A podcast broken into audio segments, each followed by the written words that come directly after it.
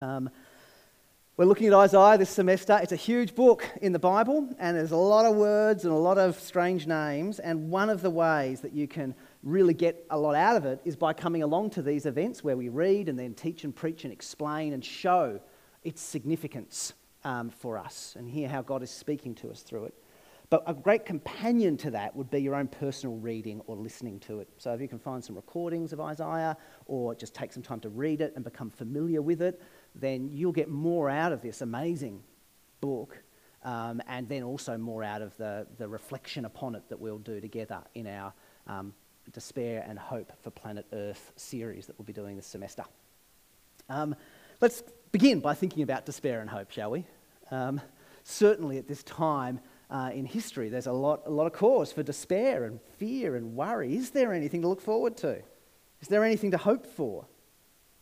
There can be so many expressions of hopelessness and despair uh, in media, in music, in film, in just conversation as you chat with people, and maybe they share with you their anxieties and their fears and their worries. So much uh, to be despairing of political conflict, economic downturn, environmental disaster, global pandemic, and new strains. And, and then there's the conspiracy theories that you hear and you think are rubbish, but maybe they're not rubbish.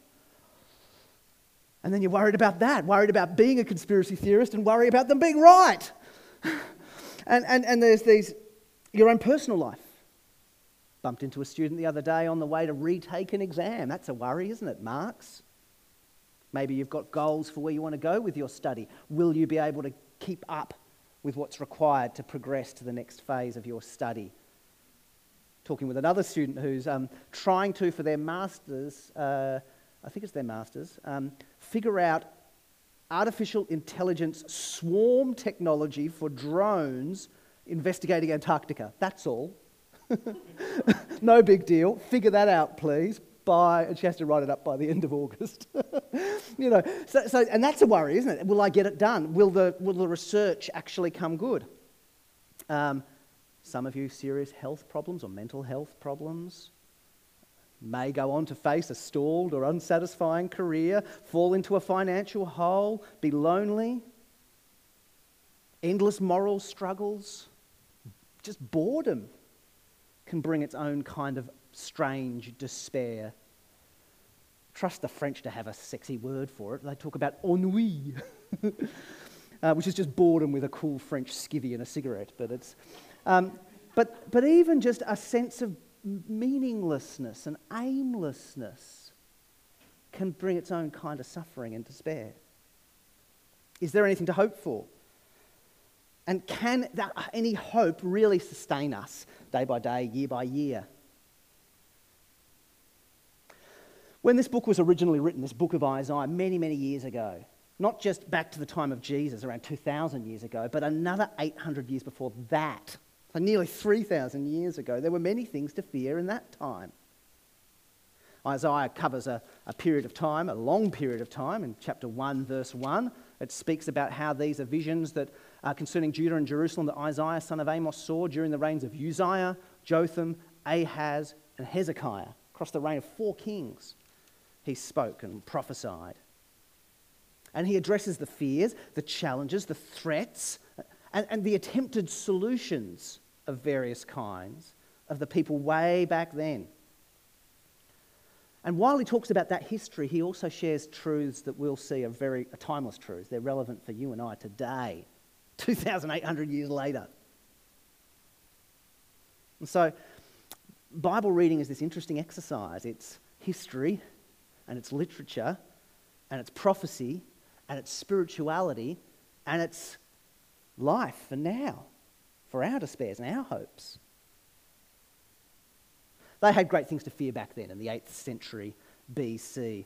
You could read about it if you wanted for yourself in Isaiah 6, 7, and 8. We'll look at that in a, in a later week in our series.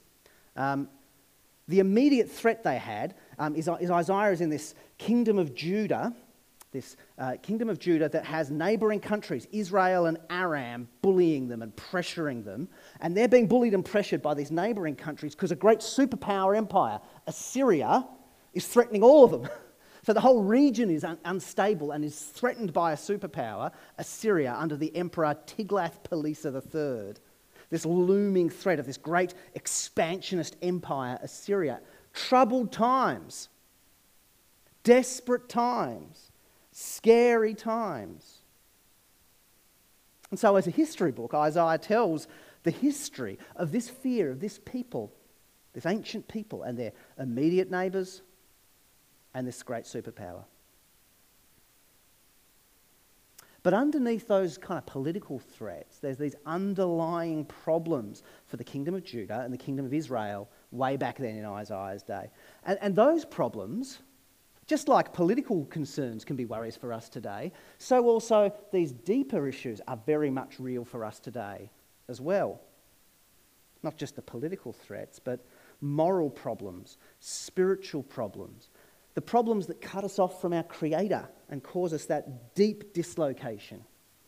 So in Isaiah 6, verse 5, he has a vision of God, sees God in a clarity and a glory, and he cries out. Isaiah himself cries out, Woe to me! I'm ruined. For I am a man of unclean lips. I live among a people of unclean lips, and now my eyes have seen the King, the Lord Almighty. I'm ruined. I'm guilty, in other words. So that guilt, deep spiritual guilt here, my unworthiness before God. These deeper spiritual issues, they're true for us today too. And maybe you feel them. You have waves of them when you become really aware of, hey, I'm not okay with God. I've got guilt problems. I've got unclean problems. I've got uh, I'm not right, and I'm not right with God. True in Isaiah's day, 2,800 years ago, true today. You see some of the descriptions of this, this moral and spiritual uh, sickness in Isaiah's day. For example, in chapter 5. If you've got the Bible in front of you on your phone or on paper, you can just Google Isaiah, I S A I A H. I mean, that's up, that's not up behind us. I S A I A H. Uh, and in chapter 5, Isaiah 5, listen to some of the descriptions of the people he lives amongst. Isaiah, big number 5, small number 7. The vineyard of the Lord Almighty is the house of Israel and the men of Judah. They are the garden of his delight. And he looked for justice and saw bloodshed. God looked for righteousness, but heard cries of distress. Well, down in verse 11 of chapter 5 Woe to those who rise early in the morning to run after drinks, who stay up late at night till they are inflamed with wine. I mean, that could have been written about today, couldn't it? Verse 18, Isaiah 5, verse 18. Um, Woe to those who draw sin along with cords of deceit and wickedness as with cart ropes. Those who say, Let God hurry, let him hasten his work so that we may see it. Let it approach, let the man, the plan of the Holy One of Israel come so that we may know it. Woe to those who call evil good and good evil, who put darkness for light and light for darkness, bitter for sweet and sweet for bitter. Morally, spiritually compromised people, alienated from God, vulnerable to the judgment of God. 5 verse 25. Therefore, the Lord's anger burns against his people. His hand is raised and he strikes them down. The mountains shake. What hope is there? Way back in Isaiah's day. What hope is there in our day? When this massive book of Isaiah, it's kind of like a short novel length, it's a, it's, a, it's a chunk of a book. There's a lot of stuff. And it can be overwhelming if you try and read it. Maybe even just as it was read for us, this little section by Daniel, you kind of lost a bit in it all. It, it, it, it goes on, it's repetitious, sometimes a bit confusing or strange. A lot of material. But as you get the hang of it, you'll notice repeated themes, motifs, familiar things will come up again and again. And they'll like come on you like a wave coming on you again and again. And you begin to notice some patterns. And they'll stand out to you, become more familiar. It's a little bit like different music taste. I mean, hands up here who's a classical music fan. Now, if you're a classical music fan, you go, well, that's not a type of music. There's lots of different types. Do you mean Baroque or do you mean romantic? Whatever. But classical music, you, you played along. Thank you. Hip hop fans? Any hip hop fans here? Oh, less. Country and music, country and western fans, yeah? Oh, less still. Um, uh, techno and dance music? Yeah, a few. R&B, Christian contemporary, Christian hymns. Hymns fans, don't be shy. Yeah, yeah. Hymns unaccompanied by music, psalms only. Yeah, a few as well. Yeah, great. Yeah. So there's different music types. If you're not familiar with a type of music, like classical music, oh, classical music, what do you say? What do people say when they don't, aren't familiar with the type of music? Uh, what's a common thing they say to express they don't like it? Say parents hear you listening to hip hop and they don't like it. They say it all sounds it all sounds the same. It's all noise. It all sounds the same. And then you say your classical music all sounds the same. Because if you're not familiar with something, it just all sounds the same. Jazz all sounds, the same. Um, but as you get familiar with it, you notice the differences, don't you? And you realize how, how, how silly that is. Oh no, let me tell you. Yeah? Um, and so, in the same way, at first you read the Bible, all sounds the same. There's this and begat and begot and begat and Israel and Judah and the Lord and glory and things. But as you get into it, you start, you start to notice the differences. And one of the things, as you read Isaiah, you begin to notice is in the midst of all this talk of judgment, there's salvation, there's rebuke, but then there's comfort, there's confrontation of evil doing, and there's invitation to righteousness. He sings and he stings. He wounds and he heals. And so, all the way through Isaiah, we see. So, for example, in chapter 1, which has many words of judgment and confrontation and rebuke, despair, you could say, we get chapter 1, verse 18. Come now, says the Lord, let us reason together. Though your sins are like scarlet, they shall be white as snow. Though they're red as crimson, they shall be like wool. If you are willing and obedient, you'll eat the best from the land. Beautiful description. Or chapter 2, verse 1 is very famous. This is what the Lord, uh, that what Isaiah, son of Amos, saw concerning Israel and Jerusalem.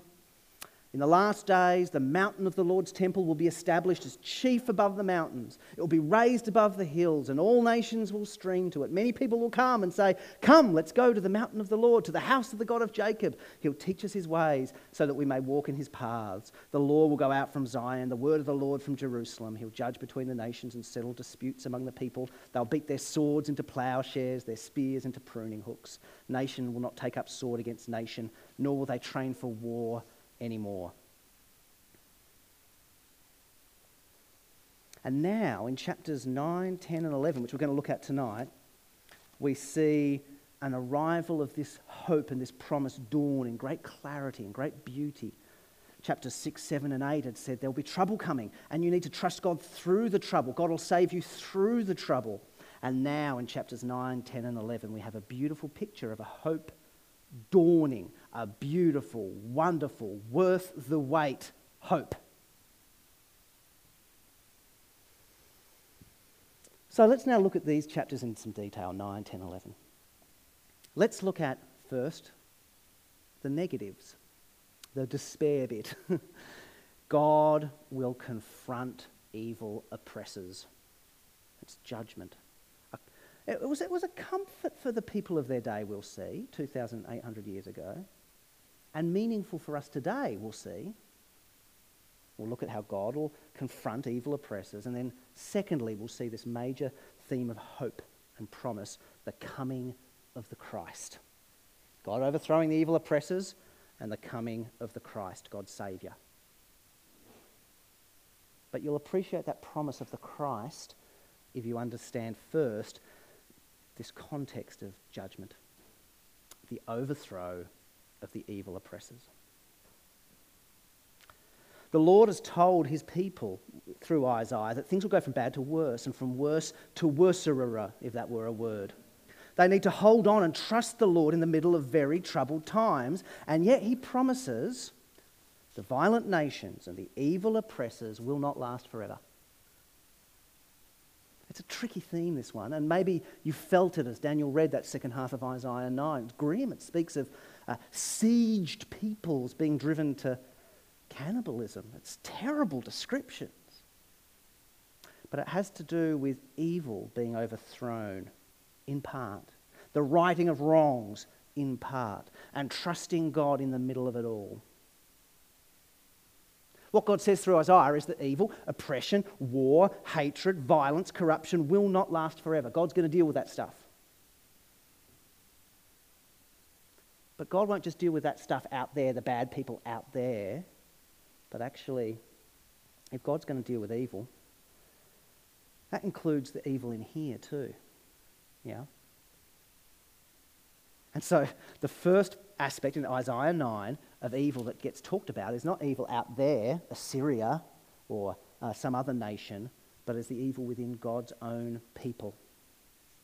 The judgment of evil oppressors within the northern kingdom of Israel, particularly, he talks about here. Now, don't worry too much about this if you're not great with the Bible, but if you know a little bit about it, this might be a helpful reminder.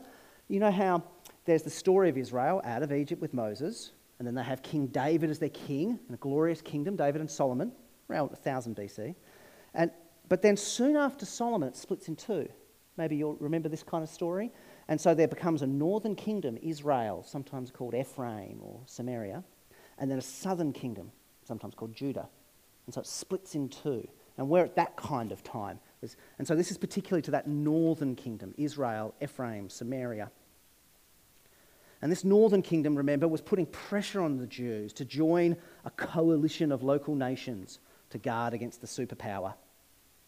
But the Lord says to this northern kingdom, God's got his eye on you and your failings too. Chapter 9, verse 8. The Lord has sent a message against Jacob. It'll fall on Israel. All the people will know it Ephraim and the inhabitants of Samaria, who say with pride and arrogance of heart, The bricks have fallen down, but we will rebuild with dressed stones. The fig trees have been felled, but we will replace them with cedars. But the Lord has strengthened Rezin's foes against them and has spurred their enemies on. Arameans from the east and Philistines from the west have devoured Israel with an open mouth. Beware, even those who are one of the nations of God's people. Beware. You haven't trusted the Lord. You haven't turned to the Lord, verse 13. The people haven't returned to him who struck them, nor have they sought the Lord Almighty. In fact, within their nation, they have been immoral and oppressive, just like anyone else. So, verse 17 the Lord will take no pleasure in the young man, nor will he pity the fatherless and the widows, for everyone is ungodly and wicked. Every mouth speaks vileness. Or 10, verse 1 Woe to those who make unjust laws, to those who issue oppressive decrees, to deprive the poor of their rights and withhold justice from the oppressed of my people, making widows their prey and robbing the fatherless. And at this time, all those years ago, God says, I'm going to confront within you your oppression, your cruelty, your lack of concern for the poor, your lack of trust in God. In part, I will confront this problem and show judgment in history through your fate as a nation. I'll confront these problems through your fate and welfare as a nation. And so 9 verse 14. So 9:14, the Lord will cut off from Israel both head and tail, both palm branch and reed in a single day. The elders and prominent men are the head, the prophets who teach lies are the tail, those who guide this people mislead them, and those who are guided are led astray. Therefore, the Lord will take no pleasure. Judgment will come. Or 10, verse 3 What will you do on the day of reckoning when disaster comes from afar? Now, this time, what Isaiah is talking about is like a partial judgment, a temporal judgment, a at the time in your welfare as a, as a nation, a political judgment. It's just a symbolic token of the final judgment of God. This happens a bit in the Bible. Sometimes God miraculously acts in, in, in an act of judgment, Sodom and Gomorrah perhaps, or the, the flood in the time of Noah. Very occasionally, God instructs people to be his means of judgment. Very occasionally, but in the time of Joshua, we see that. Most often, we get what we see here in the Old Testament. There is the welfare of the nation will go up and down according to their closeness with God and his ways. And if they turn from God and his ways, their welfare will come under threat. God will give a temporal judgment in this way. And to get your head around that, chapter 10 is super helpful. Chapter 10 is really helpful because it turns from Israel to the one who will bring judgment on Israel, that superpower we talked about, Assyria, Tiglath-Pileser III and Assyria. And as we look at them and how God will use them to bring judgment, it's, it's quite interesting. Let's have a look at it together. Assyria will be used by God to bring punishment on these other nations. Verse 5 Woe to the Assyrian, the rod of my anger, in whose hand is the club of my wrath. I, God says, send Assyria against a godless nation, that's Israel. I dispatch him against a people who anger me, Israel, the northern kingdom, to seize and loot and snatch and plunder, to trample them down like mud in the streets. So God is using this nation in time to bring this partial correction, judgment upon Israel. However, while God is using Assyria for this partial purpose, that doesn't mean Assyria is deliberately going, okay, God, what do you want me to do? Cool, all right, got it. How do you want me to do it? Just like that. Okay, I'll be careful. Thank you, got it. No, no, no. Take a look at 10 verse 6. Uh, 10, sorry, 10 verse 7. But this is not what Assyria intends. This is not what he has in mind. His purpose is to destroy, to put an end to many nations. Ah, not my commanders, kings, he says. Has not Calno fair like Carchemish. He just goes on bragging, basically, at this point. Um, and it, it, it lists Assyria's boast. It's about me, the empire, our mighty nation, our rule, our dominance. We're not cooperating with God. God is using us in spite of us. It's a bit like the, the Easter story, isn't it? Judas was used by God. The Roman rulers were used by God. The Jewish rulers were used by God to bring about the salvation of the world through the death of Jesus. But they weren't consciously doing it, were they? They weren't going, yep, cool, okay, so what do we need to do? they had different motives in mind. You see that? How God can work in and through and in spite of human intentions. And ultimately God will put Assyria in its place. 10 verse 15. 10 verse 15. Does the axe raise itself above him who swings it? Assyria is the axe here, God is the, the axe, the, the lumberjack. Um, or the saw boast against him who uses it, as if a rod were to wield him who lifts it up, or a club brandish him who is not wood. Therefore, the Lord Almighty will send a wasting disease upon these sturdy warriors under, under his pomp a fire will be kindled like a blazing flame. Or uh, verse 24. Therefore, this is what the Lord, the Lord Almighty says O my people who live in Zion, do not be afraid of the Assyrians who beat you with a rod and lift up a club against you as Egypt did. Very soon, my anger against you will end, and my wrath will be directed to their destruction.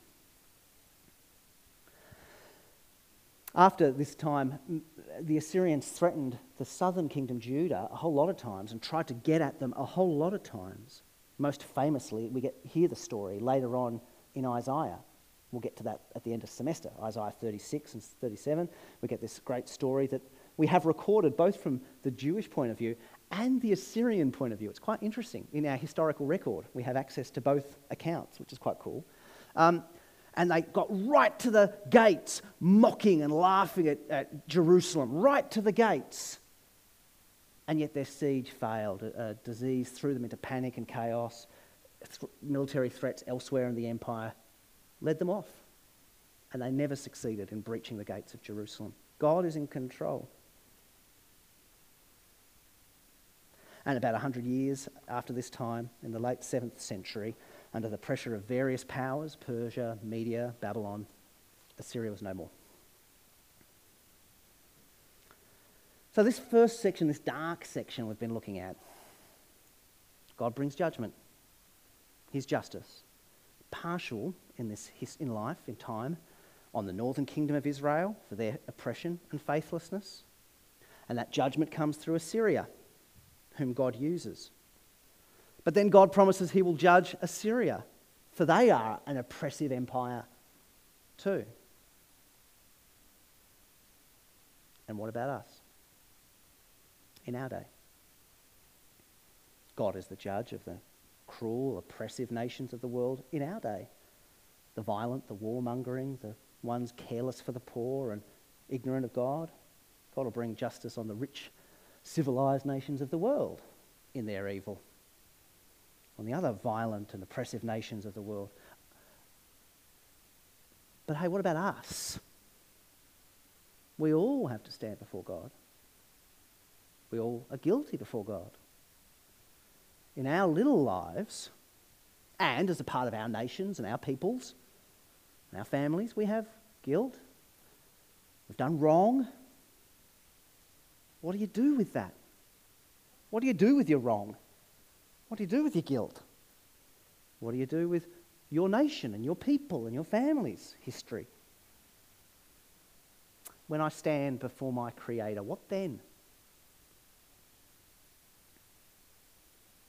We live in a day where the heroes of the past are exposed for their sins and their blind spots, the ways they were complicit with the, the sins of their age and their culture and their day, don't we? We see that with history of the past, seeing the dark side.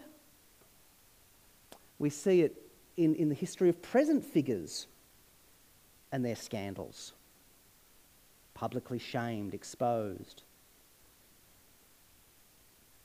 It's a good reminder, isn't it? There's no pure good guys. What do we do with that? It's a big thought. It's comforting to know God will right wrongs and bring down oppressors. That's wonderful comfort. And it's deeply troubling at the same time, isn't it?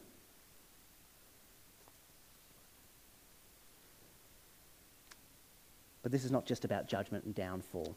First little glimmers of hope we see. Check out, say, um, 10 verse 29. 10 verse 29. Uh, let's make sure I've got the, the quote right here. Uh, no, not 29, it's 22 to 23.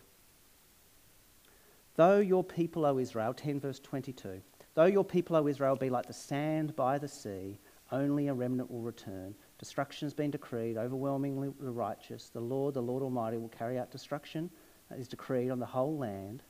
But a little earlier, verse 20, in that day, the remnant of Israel, the survivors of the house of Jacob, will no longer rely on him who struck them down, but they'll truly rely on the Lord, the Holy One of Israel. A remnant will return, a remnant of Jacob will return to the mighty God. God will save a remnant. He'll preserve and comfort and rescue. More than that, as we'll see, He has a plan of rescue, forgiveness, return for the world. Before we come back to that promise of the Christ, let me just pause and talk about this judgment in history stuff for a second. Can I do that just briefly? Because it's a thing that Christians have a go at doing, talking about God's judgment in history, and often get really wrong. So let me just give a couple of comments on that, and then we'll move on to the, the happy part of the sermon as we come to a close. So um, I think I've got five points quickly just to touch on to think about. Does God bring judgment in history? Can you read the news and, and you know, get out your phone, you flip through the news and go, ha, judgment of God sucked in. Uh, okay, cool, doing well. You know, stocks prices are up. That's the blessing of God. Uh, okay, armies, yeah, the judgment of God. You know, is that how it works? Well, the first thing I want to say is this is a prophet of God. That's what Christians believe. Here is God speaking through a prophet, Isaiah, describing what's going on. We don't usually have that. We don't usually have access to that same prophetic insight. God does not always give us the director's commentary. So, got to be careful when you're preacher, when you're Christian, when you're a Christian celebrity sportsman or whoever it is, presumes to tell you what is and isn't the judgment of God. Now be careful. Second point the whole world, actually, you could say, is experiencing the consequences of the judgment of God kind of all the time. So, in a sense, whenever we experience um, uh, uh, climate disasters as a result of a reckless attention to God's environment, or um, the downfall of nations through their folly and their foolish leaders, or um, uh, economic bubbles bursting through greedy bankers and, and also greedy, ambitious uh, first and second and third home owners. Um, whenever we see uh, the, the perils caused by addictions of various kind and the breakup caused by unfaithfulness and immorality of various kinds, we're seeing the judgment of God working its way out all around us. We're in the world that is what the Bible calls fallen, that sits under the general curse of God on it. So there is a sense, actually, in which you can flip through the news, and when you see the negative effects of turning from God and living without God, we can go, yep, yep, that's what happens. Third, God can use, like we see here, temporal judgments for his specific purposes. God can use a war or a plague or a pandemic or, or any number of things as a, a natural disaster as a way of communicating his correction, his rebuke, his judgment. The downfall of an arrogant, oppressive regime or empire could be the judgment of God. A sickness or a natural disaster or a plague could be the judgment of God. It's not something that uh, God always does, but clearly here we see that it is one of the ways in which God has worked. Because you see, what happens is there are some over here who might say, ah, judgment of God, and it's always judgment for God for whatever particular issue they're worked up about. So if it's the preacher who's really worked up about pornography, it's the judgment of God for pornography. Whereas if they're more interested in concerns about right for life for the unborn, which is an important concern, issues of abortion and, and, and unborn human life, it's always the judgment of God for abortion. And then if it's another issue, if you're more, a bit more left leaning, then it's the judgment of God for not having more equitable um, sharing of the wealth. And you know how it's always that? It's always, I can tell it's the judgment of God, and it's the judgment of God for my particular you know, um, issue. Um, but some of you are over here, you see that and you go, oh, come on, how do you know that? That's not right. There you go again. And you can be tempted to say, as, sometimes people do, God doesn't use those things to bring his judgment. Well, that's overcorrecting because God can use those things. There was an article around the time of the, the bushfires last year um, where the Centre for Public Christianity published an article which just said God doesn't do that. God doesn't use think natural disasters for his judgment. And they, I think they were overcorrecting by saying that. God can do it. God might be doing it. But again, remember, we can't be sure if we don't have Isaiah's prophetic insight. Fourth thing, just very quickly, even if God did use a natural disaster or a war or something as his judgment, or even the consequences of addiction as a judgment, even if God did, at the same time, it's still really sad and really tragic. Read the book of Lamentations that is a personal description of the anguish and grief and trouble caused by people under the judgment of God. It's still yuck. And as we see here in Isaiah 10, the people involved are still all of them responsible. It's not like it lets Assyria off the hook. God made me do it. Yeah? And so, the best way to approach this when we don't have all the answers, we don't have the God's eye view the way Isaiah was enabled to have, is prayerful reflection. Cautious, prayerful reflection. I can ask the question, can't I? If things go bad in the world or in my life, I can ask the question what might God be teaching me here? Could this be a lesson, a challenge, a judgment? Certainly, that kind of prayerful reflection about even these issues equitable sharing of wealth in the first world, care for the life of the unborn, or what was the other one we talked about over here? Pornography. All of these are issues worthy of concern. My greed, my pride, my prayerlessness, my these are all things to search my heart over. As the famous quote goes from C.S. Lewis God whispers to us in our pleasures, speaks to us in our conscience, but shouts in our pains. Our suffering is his megaphone to rouse a deaf world.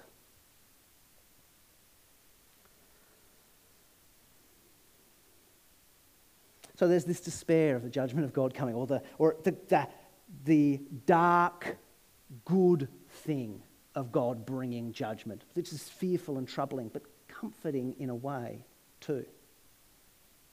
God bringing down violent oppressors at home and abroad. But secondly, in the happy side of the sermon, as we come towards a close, the rise of the Messiah, or, or the Christ, same word, Hebrew or Greek, or the, the Saviour King. Words of judgment uh, bookended either side, chapter 9 and chapter 11, with promises of the end time King, the Messiah, the Christ, the Anointed One, the Saviour, hope, rescue, God's plan to make things good again and better. A great emperor, you could say, to come, who is nothing like the, the small kings and lords or the great superpower emperors of this world. Nothing like that. Nothing like the presidents and revolutionaries and reformers of our day. Back in Isaiah's day, he was told in chapter 7 that a virgin will give birth to a child and be called Emmanuel. Well, Isaiah says, an even greater child will be born an even more glorious child will come. Chapter 9, verse 1. Chapter 9, verse 1. This is a really special part of the Bible, really high point. This is a highlighter part of the Bible. Nevertheless, there will be no more gloom, no more despair, no more judgment for those who are in distress. In the past, he humbled the land of Zebulun and the land of Naphtali, but in the future, he will honor Galilee of the Gentiles by the way of the sea along the Jordan. The people walking in darkness have seen a great light. On those living in the land of the shadow of death, a light has dawned. The very land where Assyria will first come and cause trouble for God's people will now be the place where dawn will come and rise. You've enlarged the nation, verse 3, and increased their joy. They rejoice before you as people rejoice at the harvest, as men rejoice when dividing the plunder. For as in the days of Midian's defeat, you have shattered the yoke that burdens them, the bar across their shoulders, the rod of their oppressor. Let's jump down to verse 6. For to us a child is born and a son is given, and the government will be on his shoulders. And listen to this glorious one. He will be called Wonderful Counselor, Mighty God, Everlasting Father, Prince of Peace. And the increase of his government and peace, there'll be no end. And he'll reign on King David's throne over his kingdom, establishing and upholding it with justice and righteousness from that time on and forever glorious King, the eternal King, bringing peace, justice, goodness, permanence, blessing, joy, joy, joy. Did you get pick that up? Rejoicing, rejoicing, rejoicing, relief, rescue. No more judgment, no more suffering, no more death, no more evil.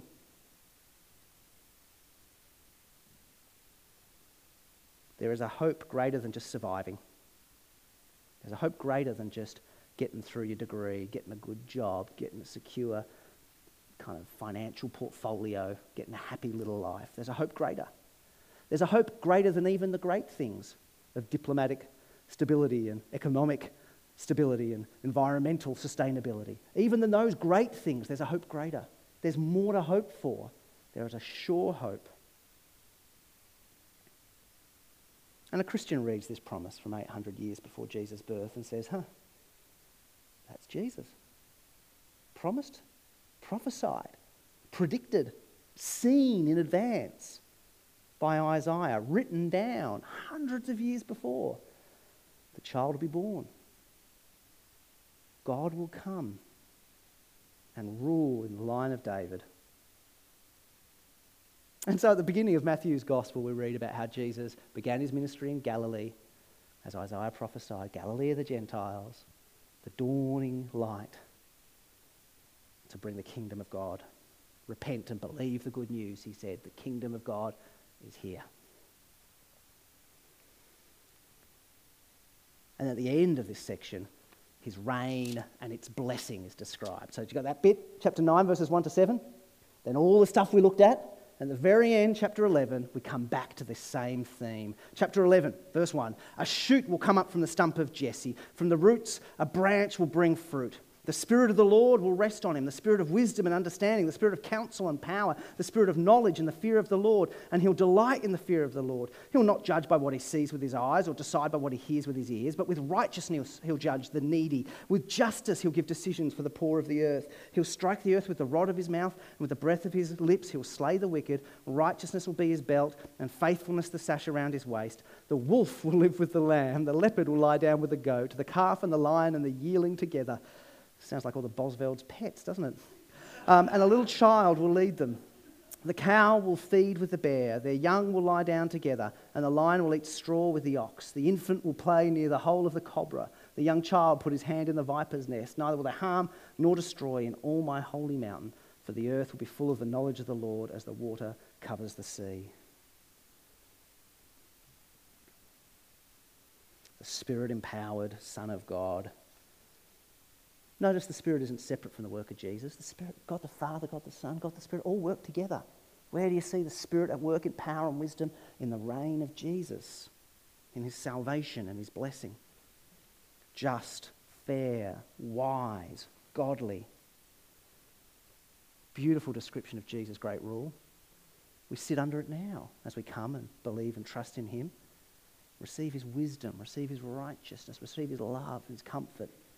Enter his kingdom now as we bow the knee before him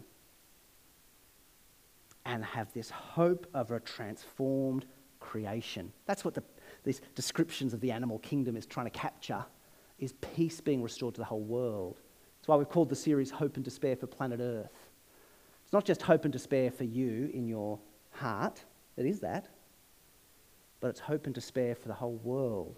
God's commitment to his creation will be fulfilled in his renewal of all things as the, the blessings of the gospel of Jesus come to forgive my sins, give me new life, give me a hope for this life, and then he comes again to restore all things in his new creation and restore people from all across the world, verse 10. In that day, the root of Jesse will stand as the banner of the peoples, and the nations will rally to him, and the people rest, will be, um, and the places of rest will be glorious. In that day, the Lord will reach out his hand a second time to reclaim the remnant that is in the left of his people in Assyria, from Lower Egypt, from Upper Egypt, from Cush, from Elam, from Babylonia, from Hamath, from the islands of the sea. He'll raise the banner from the nations and gather the exiles and assemble the scattered peoples of Judah from the four quarters of the earth. And then he'll invite all the nations in chapter 12 to praise him, to rejoice in him, to delight in his salvation. All the nations of the world, come, sing, rejoice, delight. Make known, chapter 12, verse 4, among the nations what he has done and proclaim that his name is exalted. So the whole section that talks of such grim realities as oppression and violence and war and the judgment of God, as it speaks of the promised coming of Jesus and all that he will do in his life, his sacrificial death, his glorious resurrection, ends with an invitation to sing. It's a one cool way to think about the Christian life, the singing life, and a cool way to think about an invitation to become a Christian, an invitation to come join the song an invitation to sing. All the nations hear what God has done in Jesus, what he's going to do in Jesus. Come sing with us. Come praise him, delight in him. It's not about what you have to do in order to get to heaven by being good enough. When, my, um, uh, when I was at uni, my brother was at the con and he did um, Little River was one of the musicals they did back then, the Huckleberry Finn musical. And there's a song at the bit where Huck has to wear the uncomfortable Sunday clothes for church. And they sing, do you know the Huck the River musical? Can't remember it exactly, but anyway, there's a song that the religious Puritans sing when they have Huckleberry Finn trying to make him a good Christian. And they say, listen here, but Huck, you've got to read your Bible. You've got to read your Bible. You've got to start right now because if you don't read your Bible, you won't get to heaven. You won't get to heaven because you won't know how. That's not what it's about, just learning to read. You've got to learn to read so you can read your Bible, and then you can get to heaven because you'll know how by just it's like it paints this picture of put on a shirt, put on your shoes, go to church, learn to read, read your Bible, then you go to heaven. you could read it a different way, couldn't you? To say, come and read of the message of God's salvation and come and rejoice. But you see, it's not about just doing the root. It's about, no, come read, hear, listen, rejoice with us. It's done for you by God in Jesus. It's offered to you by God in Jesus. All you've got to do is joyfully accept and joyfully sing. Which we're going to do now. Do we have another one of the virtual choirs lined up, guys? Thank you. Why don't you guys stand and we'll sing together? And please mute my microphone because we don't need to hear me any louder than anyone else.